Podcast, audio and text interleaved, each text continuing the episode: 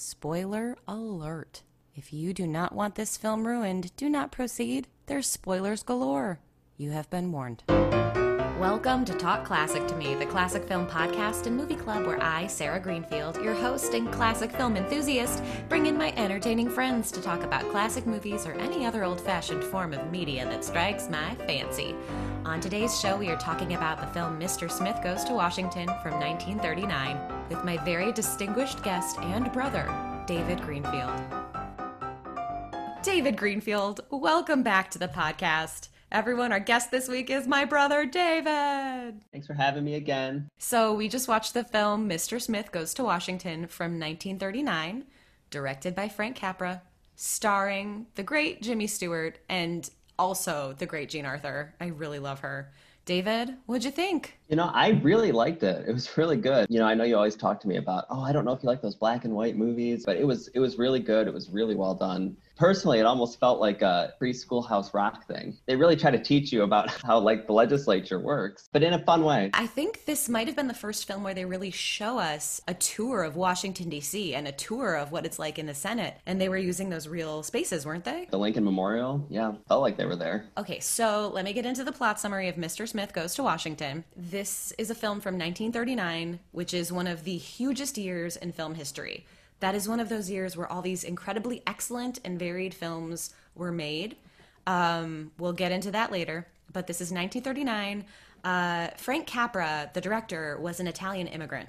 And so being an American was very important to him. So he made this kind of like fantasy love letter to America by creating this film about like your basic everyday man with a lot of naivete and a lot of heart someone who fights for lost causes surprisingly ends up given a seat as a senator in Washington as a plan for corruption. There's a man that owns a paper, a newspaper who pays for politicians and they're all working together to like line their pockets as much as they can. And so they send Jimmy Stewart thinking he's going to be like a country bumpkin who doesn't know anything and won't figure out their plan. Um, and of course, he ends up figuring out their plan with the help of Jean Arthur, who is so smart. She is such a smart lady, and she she meets him. She's a little skeptical at first, and then she realizes, no, this guy's pretty great and I love him. Allow me to help him out a whole lot. And so once he realizes this corrupt plan, he goes to explain it to the Senate. And of course, the corrupt people have turned everything around against him. And they say he's the corrupt one. And they do this whole phony investigation and they find him guilty. And instead of leaving the Senate, he gets the Senate floor in a filibuster. And with the help of Jean Arthur, he holds that floor. He will not yield. And eventually, the evil plan for corruption is brought to light, and he wins the day. And uh, he and Jean Arthur are going to end up together and be married. We think, we're pretty sure. They're going to end up together and they love each other. Yay! Goodness wins over evil. Yay! So that's the story. Um, it's very patriotic. I chose this film because I know that, at least in America, I know we have listeners all over the world, so thank you, listeners all over the world. But in America, next Tuesday, when this will be released, is going to be Election Day. And it's a very big election for our country. And uh, I wanted a film that had hope to it. That was why I chose this. I think it's important to say that in the film, they never specify where the lead character is from, and they never specify which political party he belongs to, which I think is really important. Um, and they also show the two parties handling each other pretty nicely. So it's like corruption happens person by person necessarily and not the whole party. I thought this would feel like a really good film to watch, but I was feeling very frustrated as I watched it. For me, it ended up feeling like I am witnessing so much corruption happening. And in this film, the American people have such a strong voice but in real life, I'm like, we don't have a Jimmy Stewart. That's not working. The corruption is like winning. Yeah. So, and I'm I'm witnessing the corruption in the same way that like the way Taylor we'll get into that part, but when Taylor controls the information that gets to Jimmy Stewart's hometown, I was like, that's literally half the country. Like they are yeah. not informed. They don't actually know what's going on. They're being fed lies and are totally okay with it. And not only are they okay with it, everything that's being done to them, they're being told we do. And we are do it's crazy. Right. It's like the opposite is true. Right. It's opposite day every day. So, anyway, that's out of sync with what we're talking about. I, I was glad you felt uplifted because I felt a little bit like, oh, shoot, where's Jimmy Stewart coming to save us? Right. What's our uplifting moment? I mean, I will say, even during the movie, there's there's so many times when you don't feel uplifted. You feel like doesn't matter what anybody does, the guy with all the money is going to win, and the guy who has not just the money but the control, you know, who has all the the people behind him, and and you know, you can just see how. And you know, today is the same way. You have the lobbyists, you have people who control everything. Yeah, I, I feel like a lot hinges on next week for the future of our country and it's it is scary to me. So I'm hoping that this film will uplift some of you, even though you might have a moment like me where you're going, "Oh no, please don't let corruption win." Yeah. oh no. we'll, we'll keep our fingers crossed on that one. Yeah. Okay. So besides all that stuff, um, it's funny because I feel like I in the past on the show have talked about like I like Frank Capra, but he's not like my favorite director ever. I mean, he's obviously a great director. He's good at his craft. Uh, but lately, I feel we watched Arsenic and Old Lace just two weeks ago, and he directed that. And here we're back with another Capra, and it is rather pleasant. It is rather pleasant right now to be in the world of Frank Capra. Uh, this world of like Wonder Bread where goodness wins and everybody's charming. And if they're not charming, they're silly. I like the way this film starts off too. The tone is a little silly at first. Uh, you see news spreading that uh, one of the senators has passed away, and it spreads through all the corrupt circles and the corrupt people, and it sets it up sort of comedically. Uh, so you go in with a lighter heart, but then you have these much deeper moments later on um, with Jimmy Stewart, with Claude Rains, who is fantastic in this movie. Claude Rains plays a man named Joe Payne. Yeah, the senator. The senator. Which yeah. what an ironic name! Like calling a corrupt senator Payne. Like that's great. Yeah. And also, I was thinking of um, Jimmy Stewart's character is named Jefferson Smith, and he was clearly named after Thomas Jefferson. So I was like, what apt naming? We have Jefferson, and then we have like we have Joe Payne, and I'm like, Thomas Paine was a positive person, and yet we've got the positive, but like the literal meaning of the word pain negative. I never thought about that, but that's a really good point. I was actually going to say too, um, at the very beginning of the movie, speaking of the lightheartedness, they start with with playing Yankee Doodle. Yes. The American patriotic. They play patriotic music throughout the film. So it starts off, you're right, lighthearted, Yankee Doodle. They throw a little bit of my country tis of thee in there. But yeah, Yankee Doodle. And then throughout the film, they choose different patriotic tunes. They sprinkle them throughout so they keep you on this this patriotic wave. And something I do think is really funny is uh, we should mention in the plot as well. Jimmy Stewart runs a boys' club, and he has all these little boys over at his house all the time. One of my favorite scenes in the whole movie is when the corrupt governor, who's kind of like a hapless, bumbling older dude, um, he's sitting at the table with his family of like one million sons. This man has so many children how is this possible? But he does. And the way the son all wearing suits, all wearing suits.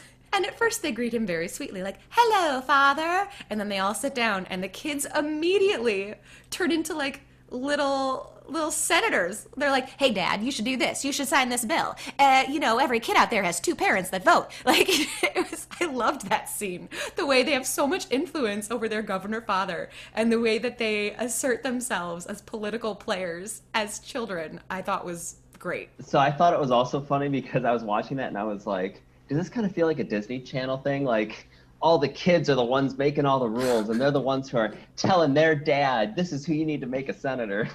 Well and how messed up is it that like someone can become a senator because your kids like that person? Because that's how it goes down. The kids are like dad you looking for a new senator? Pick jefferson smith. We like him. That would be like today if someone liked I don't know, uh, Billie Eilish is the only person I can think of that is young. If I had children, they were like, "We like Billie Eilish; she should be in the Senate." She'd probably do better in the Senate than a lot of people there. But it's like that kind of thing of like, well, I guess they have no experience, but my children like them. So it's all that matters. I put them in there. so yeah, it's definitely a fish out of water story. Uh, Jimmy Stewart goes to Washington, D.C. He has these beautiful ideas about what the world should be, what it should look like. Um, he's very inclusive in his ideas, which I appreciate um, because, as we've mentioned several times on this podcast, a lot of classic movies are not inclusive. They are not diverse. They do not care about women or any people that are not white, um, that are not not white men, not straight white men.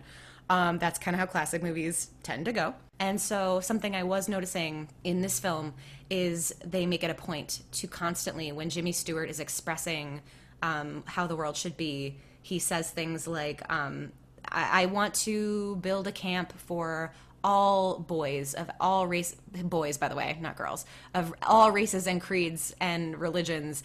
And when there there's a couple cool moments that i noticed of when they got to the train station in washington d.c and Jimmy Stewart is looking around and he can't believe his eyes. Here is everything he's studied his whole life. Oh my God, look, there's, you know, the Capitol building and there's Lincoln Memorial. It was the big dome. The you big saw the big dome. dome. There are these, all of the porters in the train station are young black men. And I was really worried. I was like, oh God, please don't make this I mean, I know from Frank Capra movies it wasn't really going to go that way, but you go like, please don't make this super racist. Please, please, please. So what he ends up doing is having the black men not serve that white guy. So they have the black men holding all the packages. They have to wait around a long time. And finally, when they find out the person's not coming back, they're like, uh, no, we've had enough of this. Goodbye, sir. So they, they kind of like write it so that they have the upper hand. And um, so, like, yeah, a black man has the upper hand for one second over a white person in this film, which is pretty cool. And then um, when he has all the boys together uh, delivering papers for Jefferson and coming together over Jefferson Smith, he makes sure to have um, at least like one black child with all the white boy children so that it's like diverse, inclusive, integrated. Um, again, not the greatest thing in the whole world, but for 1939, when like Gone with the Wind was out, this is a a subtle nod to being inclusive. And also at the um, Lincoln Memorial, when he's reading the quotes on the wall, uh, the people that are there are like an older black gentleman who clearly this is meaningful to him. And there's a young child reading it, and there's, I think it was, I couldn't tell if they were trying to say this person was Jewish or an immigrant. It's like, either way, a white ethnic person is here uh, admiring this as well. And none of them are degrading. Like none of them are treated in any way um, stereotypically, except for the one Jewish reporter who I was like, God damn it, did you have to make the bad reporter Jewish? Why? I know what you're talking about now. It didn't even occur to me when I was watching it. So to me, it just felt natural that would just be all those people would be there and it made sense and it was right. And you're right it felt almost natural that anybody could be there right? It's not you know the inclusivity you know you know more about obviously classic movies than i do. So you would know more about like you know how, how uninclusive so many of them are it was purposefully inclusive. That was on purpose i think. I like that. I, I mean i did notice like when they had the the paper boys there at the end which probably can get to this later but i do want to say it got really dark there at the end. I was not expecting this. yeah so there's this adorable newsies moment. So all the corruption is happening. Um, they've accused jefferson smith of these crimes that he 100% did not commit and the newspaper in their town so jefferson smith is like okay we're going to get the word out in my town, and all my constituents are going to show up and have my back. But the problem is, they are not being given the real news. Uh, so the town doesn't even know what's happening, and not only do they not know what's happening, they're being told the false narrative. So the real word gets out because um, Jefferson Smith owned this like boys newspaper. So they publish what's really going on in that boys newspaper, and they have a total newsies montage where all the little newsboys put the newspaper together and it goes up the printing press and it looks so cool. Sarah, I thought they were I thought they were gonna start dancing. Oh, they should have. I know. I was like, this is the story you wanted to write. I was like, yes, we are at that part of the movie. Yes, Jack came back and he's printing with them. yeah. Anyway. Thanks, David. Because um, I was going to be like, hey, David, what was my favorite movie as a child? Newsies. Did this remind you of that? Totally. Um, so, yeah, these newsies go out into the world these young boys and old men who are on the side of the oppressor start like harming them. They like hit them with a car. That's messed up. I couldn't up. believe it. And it was the governor's son, David. Which I mean, that was like I couldn't believe that either because I was like, they they really went after these kids, and the fact that it was like the governor's son and like all these other kids that were you know mm-hmm. helping out with this, and it's like this is one newspaper. Seriously. Oh my God. And the protesters, there was a protest happening and they spray them uh, with water. And I was like, oh, does this remind you of anything that happens in our country right now? Like anything tracking here? I was like, that entire part of that totally reminded me of like the 1960s, you know, civil rights movement. Civil rights movement. It reminded me of this summer. Yeah. This summer being like June of 2020. So something else I noticed was I love Jean Arthur so much. She's the female lead in this. Uh, she plays Saunders. What else has she done? So, David, if you um, recall, uh, our second episode was The Devil and Miss Jones. Uh, she was the star of that film. She is so like the way Jimmy Stewart is your classic everyman on film. Jean Arthur is like your classic girl who works hard with a heart of gold. Like she's that girl in your office who's got your back, and um, she's fun and she's so smart. Uh, what I loved about this movie is that he says to her at one point, um, You are the smartest person I've ever met. And so she's really the brains behind his whole operation. And I love that when he's filibustering, he doesn't really know the protocol. Like, he's got the heart, but she's got the head. And if they were one person, they'd be a genius. So she's up in the balcony directing him, telling him when to stand, what to say. She is one of the only people, if not the only person, who figured out that that bill that um, the corrupt people were trying to pass was corrupt. It's corrupt because of one passage in it that talks about they're going to build a dam that will benefit the people involved um, and they've gotten all of their people involved. So it's like they somehow own that land and own that property, so they will be reimbursed by the government, right? Essentially, what they were saying about what Jimmy Stewart was doing, claiming that his character, uh, I'm sorry, uh, Mr. Smith, Jefferson Smith, I was trying to remember his name, everything that they were doing in the movie, claiming that he was the one that owned the land, that he was the one that uh, was going to profit off of it. They were essentially everything they were trying to do is what they were saying he was doing. Again, like a certain news organization in this country right now. anyway. Right now. Right this exact right now. moment. Yes. Um yeah, so so that's what they do and of course it's not true. Uh so yeah, I do love that he he cannot do it without her. They really put they make a woman so intelligent on film and she is he cannot do this without her. She is the brains behind the operation. So I really love that. I also love the narrative of like basically this whole film is about having wonder in your heart, like viewing the world as a young person. So I don't know if you noticed this, but at the start of the film when we first meet the president of the Senate, he's kind of like grouchy and cynical, and then the very last shot of the whole movie is him chewing gum with his arms behind his head like a little boy. He has found his wonder again. He is joyful and he's going to help lead the country forward in a joyful way.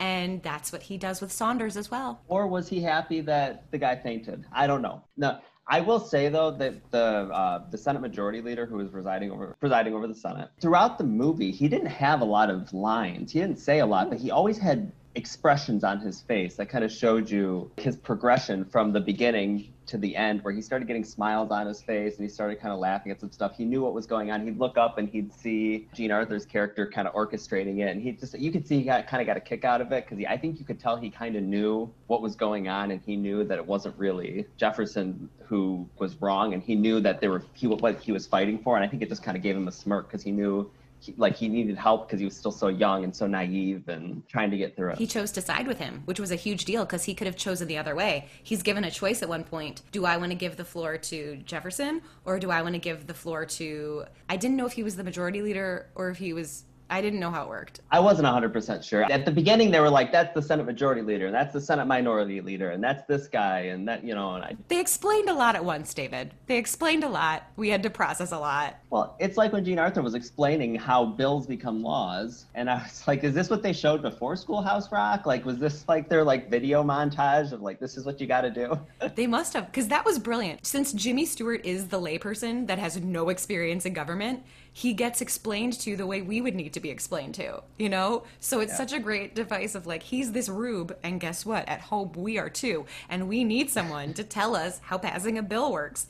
And it's great. And we need someone to tell us what a filibuster is. Like, again, nowadays we know because our political process is a whole thing. But when I was younger, I didn't know what a filibuster was, and this movie explained that to me. It was just a funny word. It's just a funny word, like gerrymandering. You're like, what a silly word, and now you're like, oh, a serious voter suppression problem. Got it. Okay, got it. Um, Uh, so many Don Quixote references, which is funny because I think Don Quixote failed. Am I wrong about that? Uh, it's been a while since I saw Man of La Mancha. I don't remember. We saw it at the same time, David. Yeah, it's been a while. I feel like he might have failed. That's why I think it's really funny that they kept yeah. being like, stop tilting towards the windmill. And I was like, but he's going to win. also, can we talk about how he only wins because the corrupt senator comes forward and admits that he did wrong. And I was like, that's the most unbelievable thing in this movie. I do not know a politician alive on the evil side that would do that. I, honestly, like watching the movie and how it unfolded at the end, I was really shocked because I, I expected him to lose. Once we got to the point when he brings out like all these telegrams that were all crumpled and whatever. Very Miracle on 34th Street, right? Which came later, yes, but I was getting flashbacks. Yeah. But like after all that, you see Mr. Smith and he's, well, I'm gonna, like, I know I'm gonna lose. He gives like one more speech to the guy. And I was thinking, like, I think Smith's gonna lose this, but we're gonna, like, he's gonna give some speech that's talk about how corrupt everything is and whatever. And he still did kind of give that speech. I didn't, I thought that was how it was gonna turn out. And he's gonna have to leave Washington, but he was gonna do it with his dignity. The fighter of lost causes and like the senators were going to know that it was BS. Um, you're right. It was a little surprising how that ended, I liked it. But it's not real. It's not real. Yeah. Well, because Claude Rains leaves the courtroom because he's so disgusted by what's happening. Jimmy Stewart is reading that his constituents don't support him, and again, they don't support him because they're not being given accurate information. And so he looks up at the judge because he's heartbroken and the judge gives him this kind of creepy look which i think is supposed to be hopeful but comes off as a little creepy and jimmy stewart derives a lot of hope from that and remembers oh, I am a fighter of lost causes. That's like a big deal in this film because part of the plot, which I totally neglected, is that uh, Claude Rains' character, Joe Payne, he was the best friend of Jefferson Smith's father. And the two went their separate ways. So it's like they wrote together for a newspaper, and then Joe Payne went one way and became like a famous white knight senator who everyone thinks is just like the sun shines out of his ass, but really he's totally corrupt. And then um, Jimmy Stewart's dad went off to fight for like people who didn't have rights and in really small ways. And he was murdered for never backing down. They say he was bribed.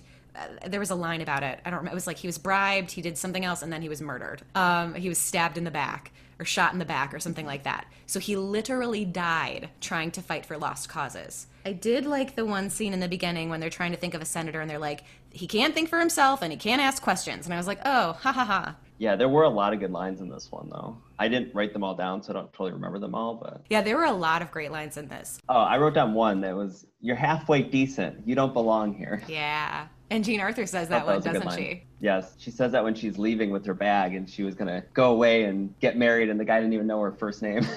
which is Clarissa, which is very funny because it's not that bad, but she's like, it's the worst name ever, Clarissa. She didn't know that, you know, many years later, Clarissa would explain it all. Right? That's how we know it, and we're like, it's cool. I mean, I guess I wouldn't name my kid Clarissa, but she does explain it all. Um, I also like that moment when she tells Jimmy Stewart her name, and he kind of hears it, takes it in, and then keeps calling her Saunders. He wanted so badly to know her first name, and then he hears it and calls her Saunders. Because it's it's a rough one for the time. I feel like that would be like today if you named what would be a gross name to have, like Eustace or like yeah. I don't know Gertrude. But uh, that's Gertrude, cute again. Those old names name, are all yeah. coming back, so I can't even make fun of old names. I can't even think of like good names. Minerva. I don't know, something. By the way, there was something I wanted to bring up, and that was just how young Jimmy Stewart looked. And, you know, in the Senate, you have to be 30 years old in order to be on the Senate. And he looked so young to me. I, I actually looked him up to see when he was born because I was actually curious if he was like old enough.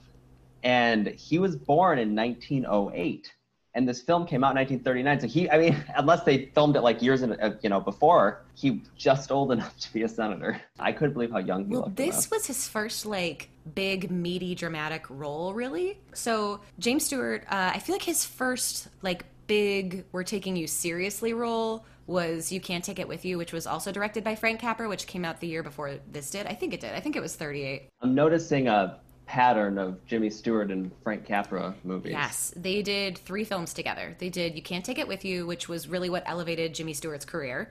They did um, Mr. Smith Goes to Washington, and then eventually they did It's a Wonderful Life, the Christmas classic we all know, which stresses me out. I'm the only person that has this feeling of like, I can't watch it because I get stressed out. Like Phoebe and Friends, where you're like, it's a sucky, sucky life. I can only watch the end. Terrible till the very end. yeah. Like, I can't watch any more terrible things happen to you. But uh, that's actually a whole other story, too, about Frank Capra. We'll get there. But uh, James Stewart, his whole thing, uh, he was kind of starting out when they put him as a leading man. They kind of put him in these lighter roles. Like he was in a dance film with Eleanor Powell called Born to Dance. Check it out, it's a lot of fun. Um, he was in the second Thin Man movie. His whole early story, he does this. This really helps his career a lot. He goes into um, into the army as a pilot uh, in 1940 and uh, he he fights in World War II, and he becomes I think he becomes a colonel. He becomes a colonel in in the army. Wow, that's impressive. Um, Yeah. So his career really takes off when he comes back from the war. The war really changed him, but the roles that he ends up doing when he comes home are a lot deeper. They are roles like It's a Wonderful Life, and he ends up working a lot with Alfred Hitchcock. Jimmy Stewart, James Stewart, is one of the most famous actors that has ever lived.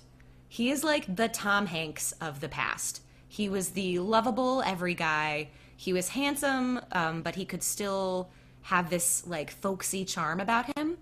And he kind of played roles all over the spectrum. I don't, again, feel like there's two kinds of actors. There's like your Meryl Streeps who completely become somebody else, um, like to their core. And then there are people like Jimmy Stewart who are still a version of themselves, but do it very honestly in each role that they do. So both are good. You know, no judgment on either. They're both fun to watch as long as you're like present and a good actor. So his movies end up being Vertigo, one of the greatest movies. I mean, I say one of the greatest movies ever made. It's not even my favorite Hitchcock at all, but it's considered one of the greatest movies ever made. Rear Window, which is an excellent Hitchcock film, probably the greatest Hitchcock film ever made. So screw you, Vertigo. Rear Window is better. The Man Who Knew Too Much, also Hitchcock. The Philadelphia Story was 1940, so it would have been before he went to war. Screwball comedy. He does a little bit of comedies early on. Does a lot of like suspense and drama in the middle, and then eventually goes western. That's like the trajectory of Jimmy Stewart's career. Okay, here we are now. Um, it's a Wonderful Life. You Can't Take It With You. Rope, awesome Hitchcock film. Harvey, really fun, really silly film, mid 40s. Um, the Glenn Miller story, Anatomy of a Murder, The Man Who Shot Liberty Valance, How the West Was Won, and more. Those are just some. He made so many movies. I didn't know he did so much Hitchcock. I didn't know that was a Yeah. a thing. Yeah, he did a lot of Hitchcock. And by the end, he was working with John Ford. So he worked with a lot of really prolific directors and gave us a lot of great performances. Yeah, I was gonna say he also has that iconic voice. I mean, you you know Jimmy Stewart. I gotta find a sound. I'm Jimmy. That's my Jimmy Stewart. I thought I was listening to Jimmy. I, Um, thanks, David. Wow, really appreciate that. So that's James Stewart. Oh, and, and he was good buddies with Henry Fonda and followed Henry Fonda out to Hollywood. Isn't that crazy? kidding. No. that actually is crazy. They have similar career trajectories. They're very similar, and this is the year that Henry Fonda did Young Mr. Lincoln. So uh, James Stewart's doing Mr. Smith Goes to Washington, and Henry Fonda is doing the Young Mr. Lincoln, and I think that's so cool. Who won the Oscar that year? Not to put you on the spot. Oh, oh, I should have known this. This is really embarrassing. Robert Donat won for Goodbye, Mr. Chips. I actually knew that, but I forgot because I knew Clark Gable didn't win. That also came out that year. David, do you want me to read you the list of movies that came out in 1939? It's insane. I had something because I thought it was fascinating. Like th- this movie came out in 1939. And there's all these movies that came out in 1939, and then you opened the podcast and said it, and I was like, oh, okay, well, no. Apparently, it was just that obvious. Well, so no, it's a real thing. 1939 was a huge year in movies, probably the hugest year in movies that's ever existed. Uh, allow me to read you the films, just some of the films that came out in 1939. Are you ready for this? yeah. All right. Oh yeah, I'm ready. Here we go. Gone with the Wind, which again, like, doesn't hold up as racist, but was a spectacular feat of filmmaking in the day. Gone with the Wind, Wizard of Oz, Mr. Smith Goes to Washington, Wuthering Heights, Stagecoach, Goodbye, Mr. Chips, The Women, Love Affair, Dark Victory, so good, Young Mr. Lincoln, Gunga Din, Babes in Arms, Destry Rides Again, Only Angels Have Wings. These are just some of the movies that came out in 1939. And I've heard of most of those movies, which for 1939, the fact that you've heard of so many of these tells you that they have lasting power. And the genres are all over the place, and they're all incredibly solid films in different ways. all huge feats of filmmaking. So yeah, this was a gigantic banner year for movies. Because I think if this movie came out another year, it would have won more awards. But no, because the next year was Citizen Kane, so no. And then the year after that was Casablanca, so no. Never mind. If it came out like you know in the you know, 1948. Yeah, if it came out in 1938, even if it came out like one year earlier. But yeah, it, that was a crazy, crazy, intense, amazing year for movies, and this came out during that whole time. You can see it was really well done. Yeah you know, I can't imagine it going up against so many other things. And I saw it got nominated for know, like 11 Oscars or something. It deserved it. It was it was really good. The, the acting was great too. It won for best original story, so it did win one Oscar. Okay. Um, because Gone with the Wind was adapted, and so was The Wizard of Oz, and so were all these. But it won for best original story, so it did win an Oscar. That's good. Yeah. It, it, I'm glad it at least got something because it it definitely deserved it, even with all those movies you listed. It was it was a really good movie. Well, it's again a very hopeful movie. The dialogue is really great. Um, I do want to read. There's a big quote, like the, the, I think it's the quote really when Saunders ends up falling in love with Jimmy Stewart, or if not falling in love with him, seeing him for who he truly is.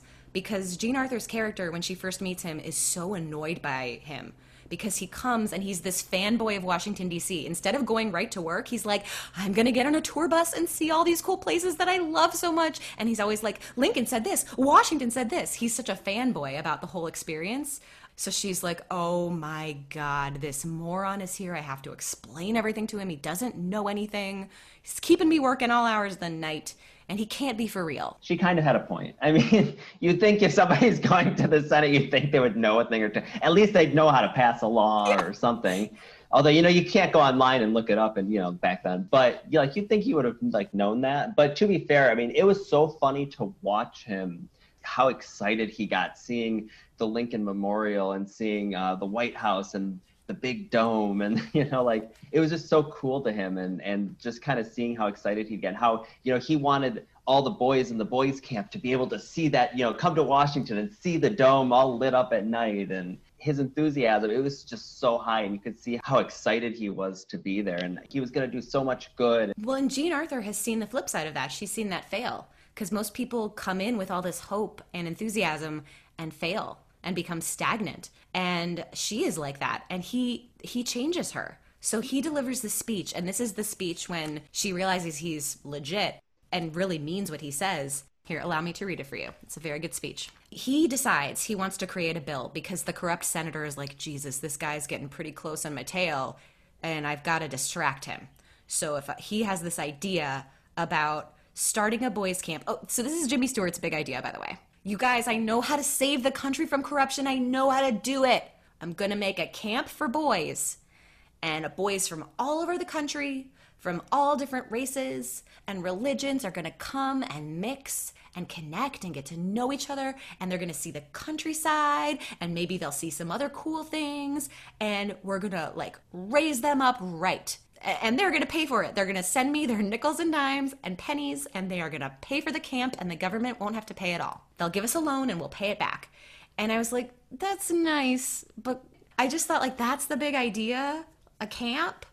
It wasn't, I feel like it wasn't the best idea, but I really like his gusto for going for it. Gusto, that's a good word. Yeah, I was like, oh, I don't know, Jimmy. That's uh, whatever. And it only includes boys. There's no little girls. Can I just say though, I love the part when he brings his what they put together, him and Jean Arthur, what the, you know, the the bill that they put together, and he's reading it on the Senate floor and freaked out out of his mind to read it. He was shaking, and everybody's laughing at him, and the little boy right below him is laughing at him, and he comes back, and and word had gotten out about this boys' camp, and all these little kids had sent their letters in, and they got these all these letters, and he opens one, and there's nine pennies in it, and Jean Arthur's got the little um, the jar. The jar, you know, and sets it there. And he's putting the pennies in the jar and that's how they're going to pay this off. But it stressed me out because i was like take some notes. You need to keep receipts. Because he just threw those nine pennies in there and i was like write down their name write down what they gave you like it was very much stressing me out that there was no organization at all again not a bad idea but i love that like that's the big idea that's going to change america a camp for boys well, you know what i was wondering was when did the boy scouts come into effect isn't that essentially what the boy scouts do i wonder were the boy scouts around before this that's a great question. I don't know the history of the But Boy the, the Boy Scouts did not sound as inclusive as this sounded. This sounded pretty inclusive. No, this probably was more inclusive, but I, I just thought it was funny. I, I listened to that and I was like, kind of sounds like the Boy Scouts. While you're looking for that, I'm going to read what he said to her. So this is what James Stewart says to Jean Arthur. Liberty is too precious a thing to be buried in books, Miss Saunders. Men should hold it up in front of them every single day of their lives and say, I'm free to think and to speak. My ancestors couldn't. I can. And my children will. Boys ought to grow up remembering that. And I was like, oh. And the thing is, Frank Capra did not write this. Um, a man named Sidney Buchman did. And he wrote some good movies in his life. He wrote, like, Here Comes Mr. Jordan, The Talk of the Town, Holiday, Theodora Goes Wild, the Cleopatra with Elizabeth Taylor. He wrote that. But he was blacklisted. He ended up being blacklisted in the 50s and couldn't work. Oh, um, and he would not name names, which really fits in with this movie because they keep saying to Mr. Smith, Will you yield? And he's like, I will not yield. And so I read that this guy wouldn't name names, and I was like, yeah. And it ruined his career. I mean, he he went to France, like he didn't work for a decade. Yeah, that was serious. I mean, they eventually let him back in the 60s. Anyway, that's what I was thinking of for that. But this story is so, it rings so true to Frank Capra and his life.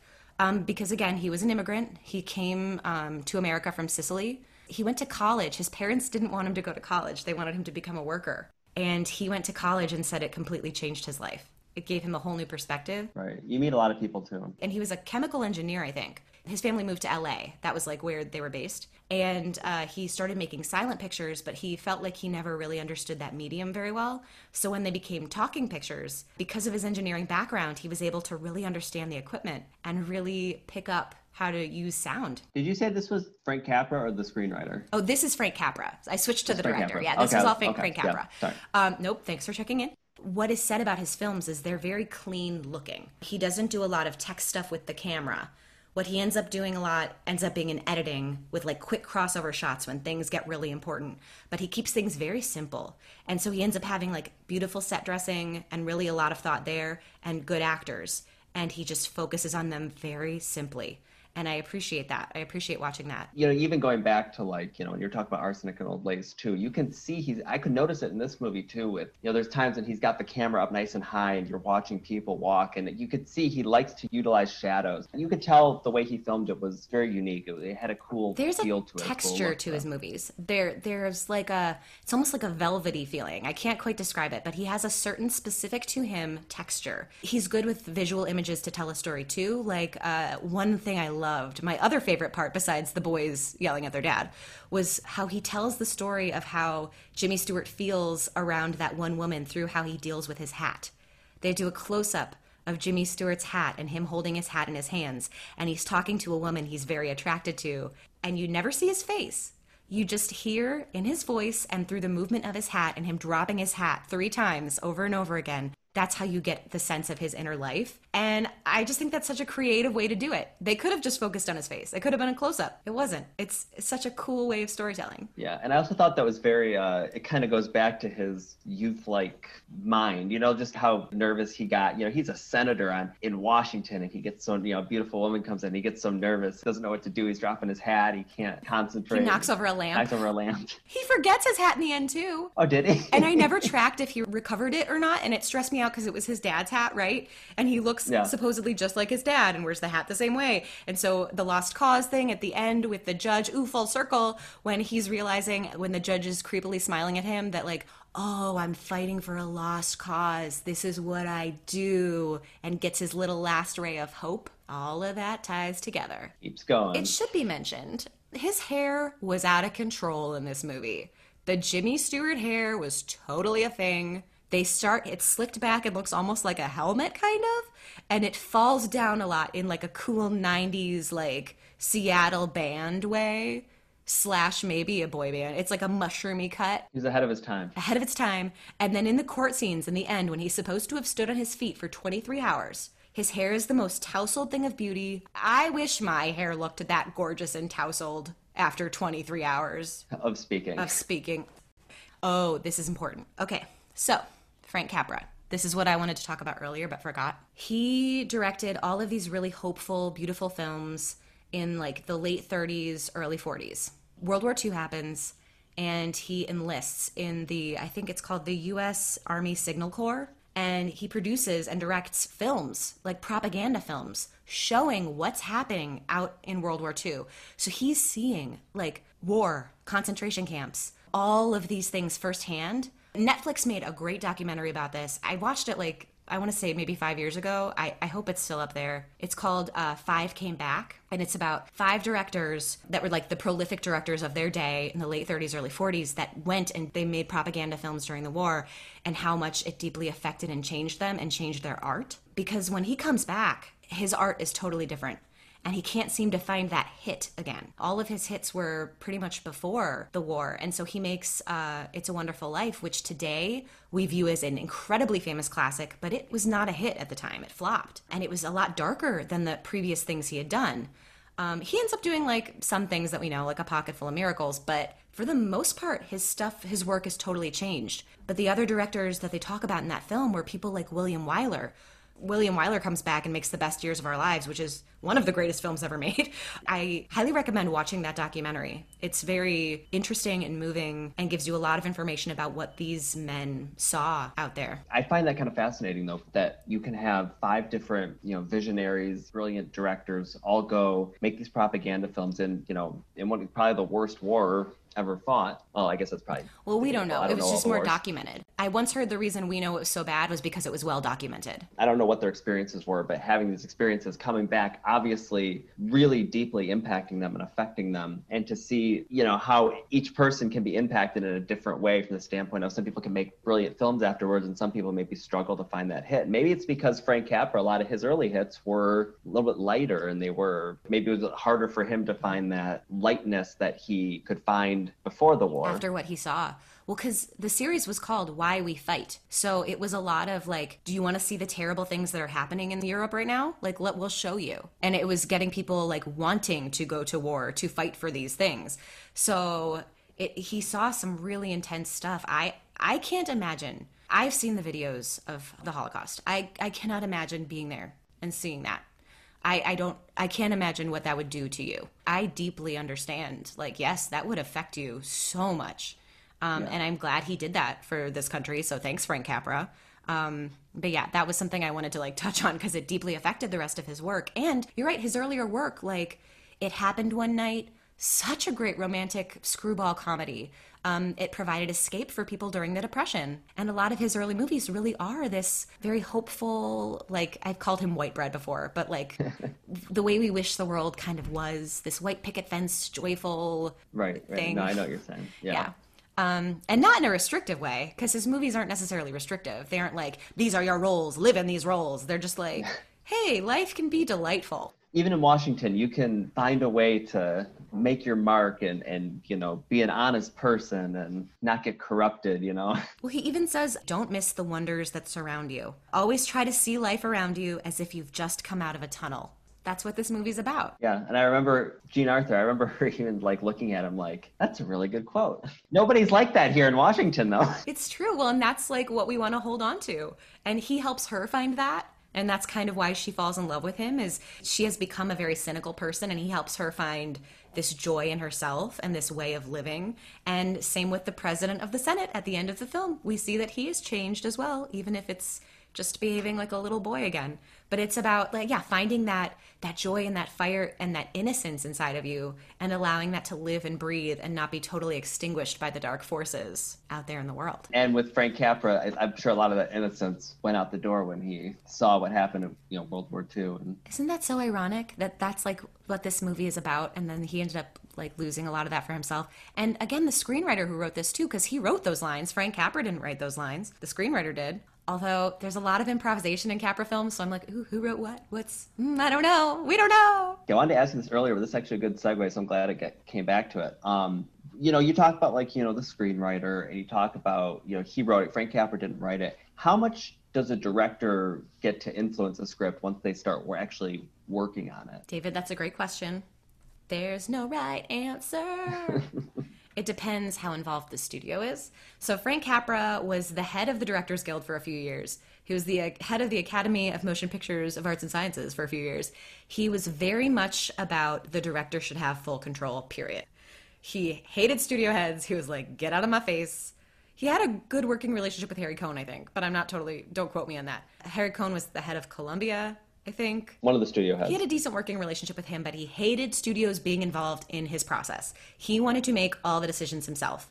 So I feel like for someone like Frank Capra, he probably has a higher leeway to do what he likes. I imagine if you're Steven Spielberg, you have a very high leeway to do what you like. I think it all depends on who's running the studio and how much control they have. I just thought it was interesting because it was like, you know, he didn't write it. And I was like, well, if he's the director of it, you know, does he get to kind of come in and say, "Hey, you know, I don't like this line. I think you should say this like this or Well, I did read that Frank Capra would encourage people to talk over each other to make it feel more natural. Um, because I think film is still new. Like it's not that old. People are figuring Yeah. out this craft. So I like that he's finding ways to make it feel more blended. I think that's a good point. I didn't notice that. I loved that line that he had, and it was something I was like, oh, I wish people thought this way today. Um, so James Stewart's character is giving a big grand speech in the Senate, one of many because he talks for 23 hours. And he says, it's all about kindness and looking out for the other fella too. And I was like, yeah. I hope when this finds you, please on election day, let some good and some kindness happen. If you're registered to vote today, you have to go to the polls and vote. Vote like your life depends on it. Vote like you're voting for the other fella too, not just you. Also, ooh, when they pull out the love thy neighbor, I was like, yes. That perked my ears a little bit. We're Jewish and we even know this. You know how they show us uh, Smith's hometown when that evil campaign is going up against him where they're filling the town with false information? Yeah, and like they're running over the kids. Yeah, yeah. That one rally looked like a Nazi rally, kind of. For one second, I went, whoa. They made it look like how a Nazi rally would look. And I went, that was pretty smart. That reminds me, they almost didn't want to release this film in Europe for a couple reasons. One, because the Nazis are a thing. So they didn't want to put this out there and have America look corrupt. Like that was a fear for them because it shows like American corruption. And I think they also were worried how it would play over there like they didn't want it to be a patriotic a super patriotic kind of thing for any other terrible groups to cling to That's actually really interesting. yeah and it ended up being a huge hit in france they were like oh okay because the french were feeling like the, the nazis were encroaching on them obviously at that point I don't know the year France per se got taken over. I know uh, Germany invaded Poland on September 1st, 1939. So right, right around the time this movie came out. well so the french were watching this and seeing the nazis as the corrupt people in the system so it really hit home with them The timing, actually, I mean, it makes sense. It really makes sense. You're right, especially from an American perspective, where I mean, at the time we were isolationists, right? We weren't, we didn't get to the war until after, you know, a couple years later. But yeah, we, I mean, you know, it makes you're right. It makes America look bad in many ways because even though it's not political parties that are doing this, it's you know, you, you're seeing corruption in Washington. And everybody, you know, in America at least, everybody knows this corruption is happening and whatnot. But if you start showing that elsewhere, now you're starting to kind of show some holes in your own armor. But I do love it ultimately ends with hope, which I'm, you know, we might need on Tuesday.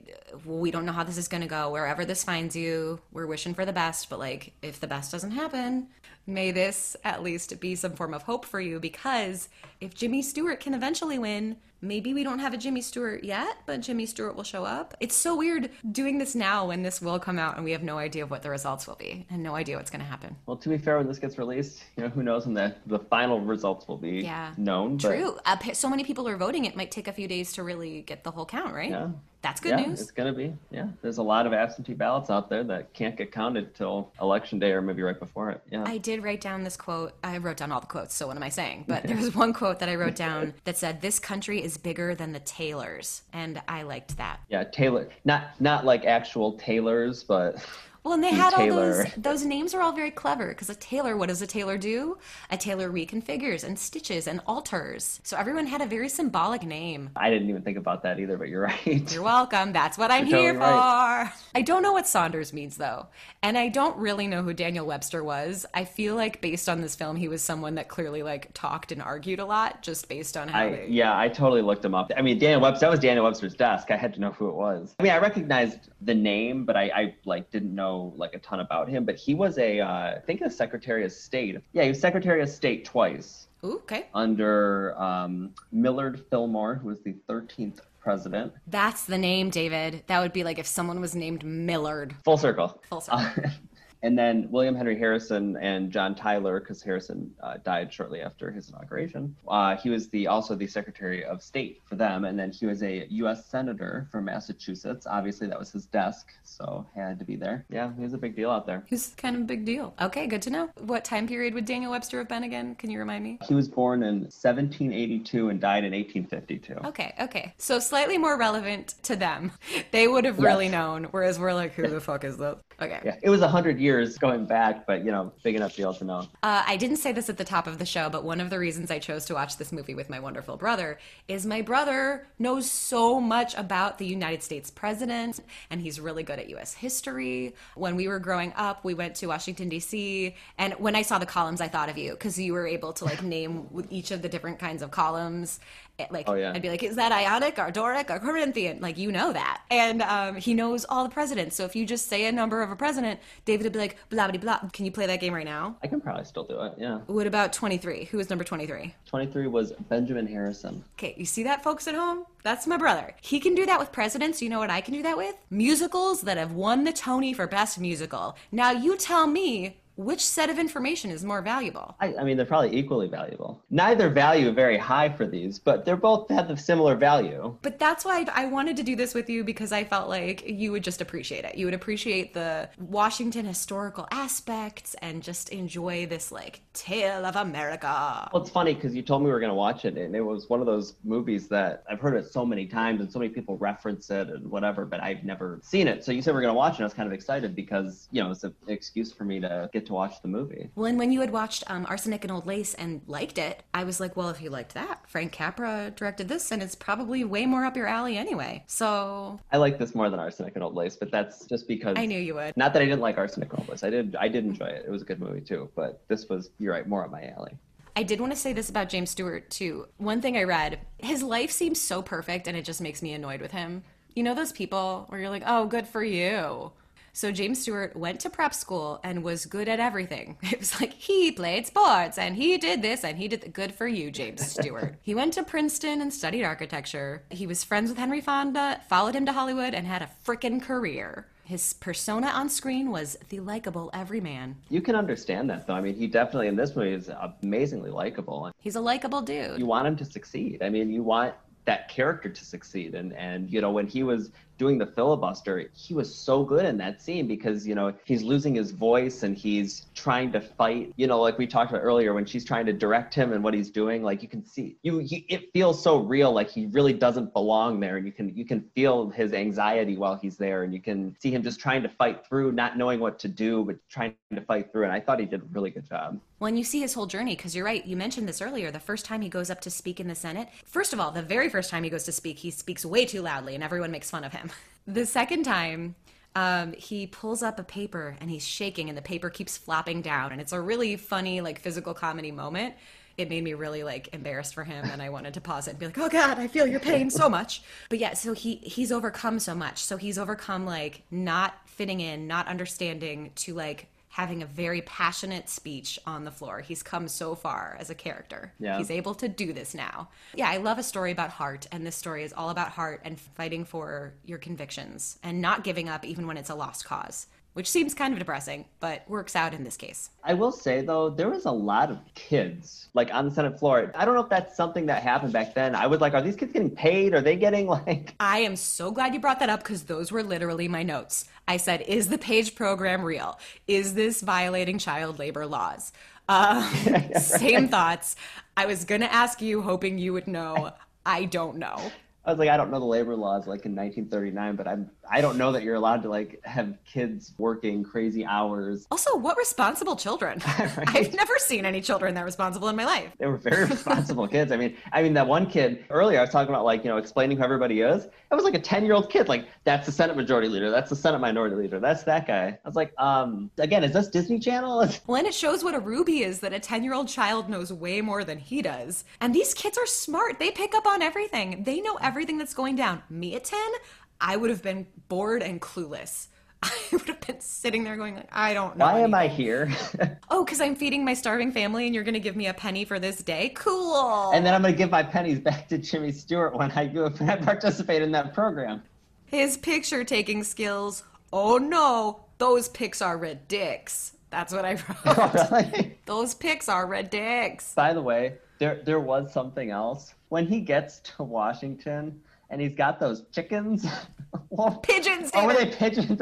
Why did why did he have pigeons? Did they say? They did. Those were carrier pigeons that he had trained to fly messages home to his mother. Legit. Those were pigeons, David.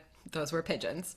Two things. One, I love that he reuses, uh, Frank Capra reuses a lot of character actors. And um, in this one, we see someone who was in uh, Arsenic and Old Lace, Jack Carson, and there's a couple other character actors that are reused.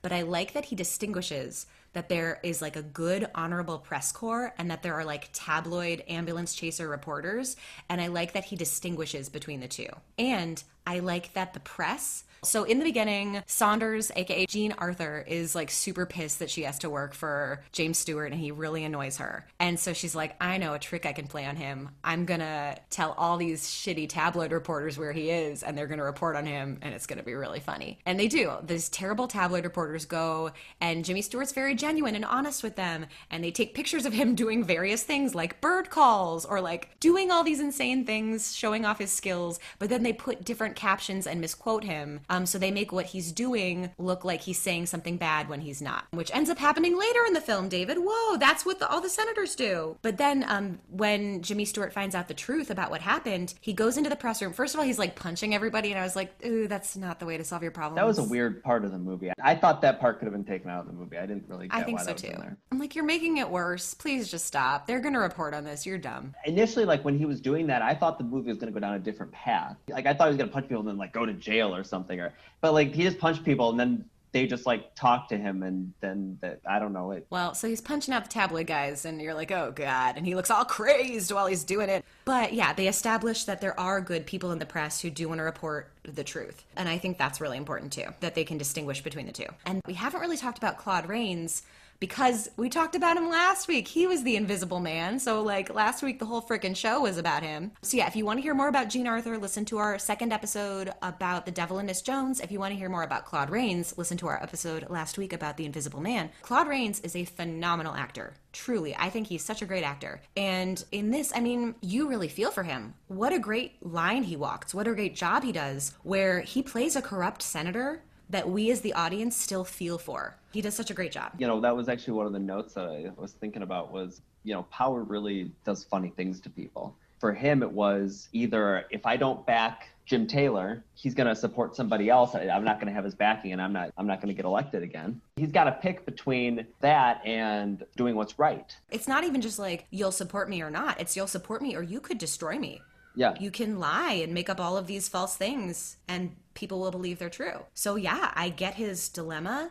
Um, and I also really like there's a line that he said about like, yeah, I've been corrupt for this guy, but I've also done a lot of good. And I think that's a super interesting question to pose to people of like, oh God, what if he has done good for people too? Like, yes, he's corrupt, but like maybe he did do some good in his time there. Whoa. And I think that's how a lot of people think is, you know, yeah, I'm I might be doing this that might not be good, but think of all the good that I've done because I have this power and I'm in the position and I can help the people of my state and look at all the good I'm doing for my state. I'm also might be, you know, a little bit corrupt in helping these other guys, but I'm also doing all these good things, right? So it's okay. Yeah. It's okay that I can do these other things. You're right. You can see that from, you know, his character of, of how conflicted he is because Jefferson Smith is his former best friend's son and he doesn't want to hurt him. and kind of a younger version of him. Like he sees himself in Jefferson. you know at the end of the day like you want him to do what's right and you hate what he's doing to jimmy stewart in so many different points of the movie but at the same time you sit back and you understand why it's happening because that's washington right? That's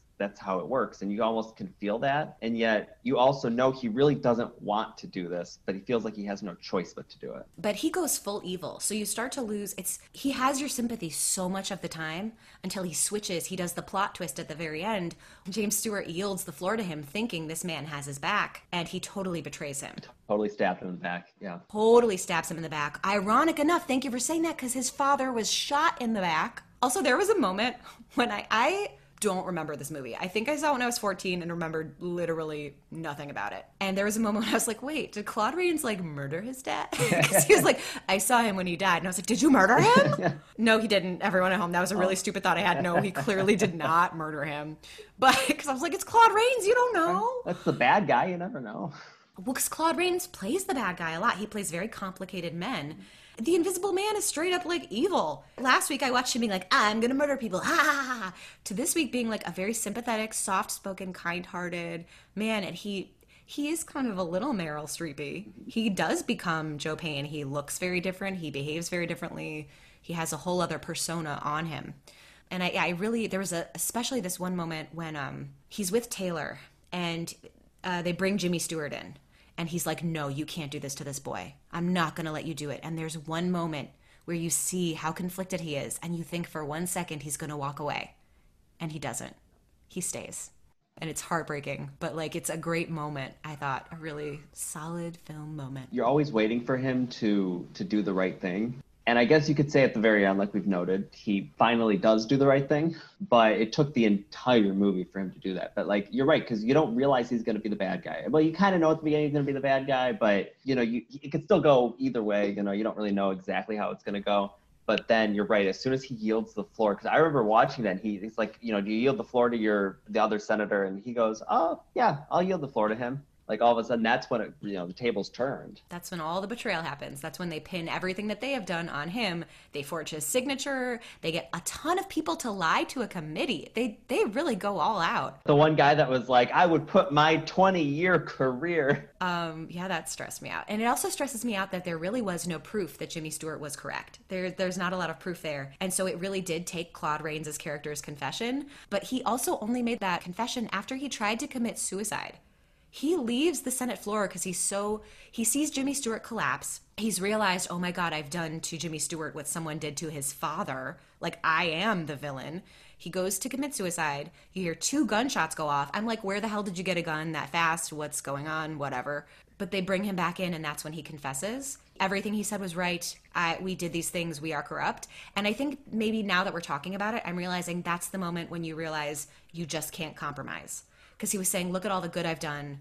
But it's like he became so tainted and so forced to keep going down a terrible path that even though he might have done good, he was compromised himself. So he couldn't really totally 100% do good forever. And not to like take this conversation down like today, but um, like it all it does make you wonder though like how much of this movie is is really based in reality and how bad are our political figures you know today and how how comprom not not like whether you agree with them you know politically but just like how compromised are they? Because all these other senators believe this one white knight senator. And I kind of sat back. I was even thinking it during the movie like, how many of these senators are also corrupt and like, how many of them are like they weren't even thinking about what you know whether this guy was corrupt or not even though they know there's probably a pretty good chance he's corrupt because they're probably corrupt You're right. There could have been so much more corruption and we didn't even know. it's not like jim taylor's the only guy who's got pockets and has got money i mean Well, I think what we were talking about earlier, something else that does disturb me is a lot of people we do know their corruption. We have receipts, we have track records, and it seems like no one cares. I did like when Jimmy was looking at the the famous documents that he you know he was looking at it on his little tour, and they're highlighting life,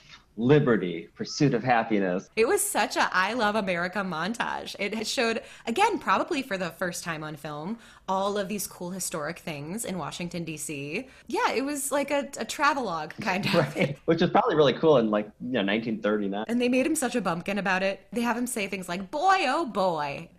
Um, I did write down a cool line that Jean Arthur said. I wasn't given a brain to tell a boy ranger what time it is. And I was like, yes, you should be the senator. You are so overqualified and so smart. You should be the damn senator. But you know, unfortunately, the governor's boys didn't know who she was. True. That the boys didn't know she was. She's not from that state. She's a woman. It's again off the top a lot. It's all white men making decisions. All of the Senate is old white men and Jimmy Stewart. The new guy in town. Although again, I did like it when they were like, "You've got two parents that can vote," and I was like, "Yeah, because women can vote right now in your country. We can vote." It was more new back then. It was newer back then. Oh, he doesn't know anyone as capable or intelligent as she is. So he doesn't even say the woman. He's like, You're pretty smart for a woman. And then he says, he doesn't know anyone as capable or as intelligent as she is. And I was like, yeah, anyone, any people, man or woman, she's the smartest. She knew her stuff. Um, one of the quotes in the movie was, You can't count on people voting. Half the time they don't.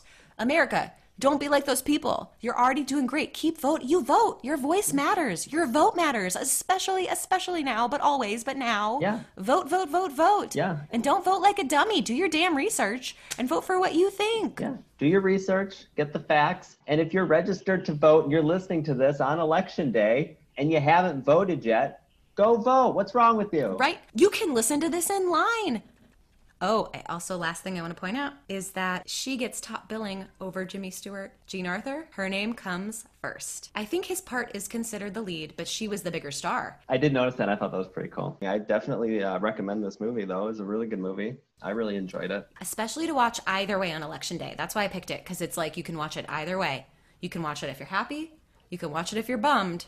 It's an either way kind of movie. It's time for our double feature, the double feature segment of the show that's when um, I basically tell you, hey, you know, Jamie in the first episode said, hey, Sarah, what do I watch next after this? And I went, ha ha ha ha, I can tell you. So for this film, what I would pair it with, personally, if it was me, I actually would watch it with 12 Angry Men, which I feel like is just another film about being able to find justice and democracy when everything is stacked against you. So, personally, for me, 12 Angry Men. Also, it stars Henry Fonda, who is like the mirror of James Stewart. Um, but if you do want another Frank Capra film and want to feel that kind of optimistic, everyman hope, Mr. Deeds Goes to Town is a great one, 1936.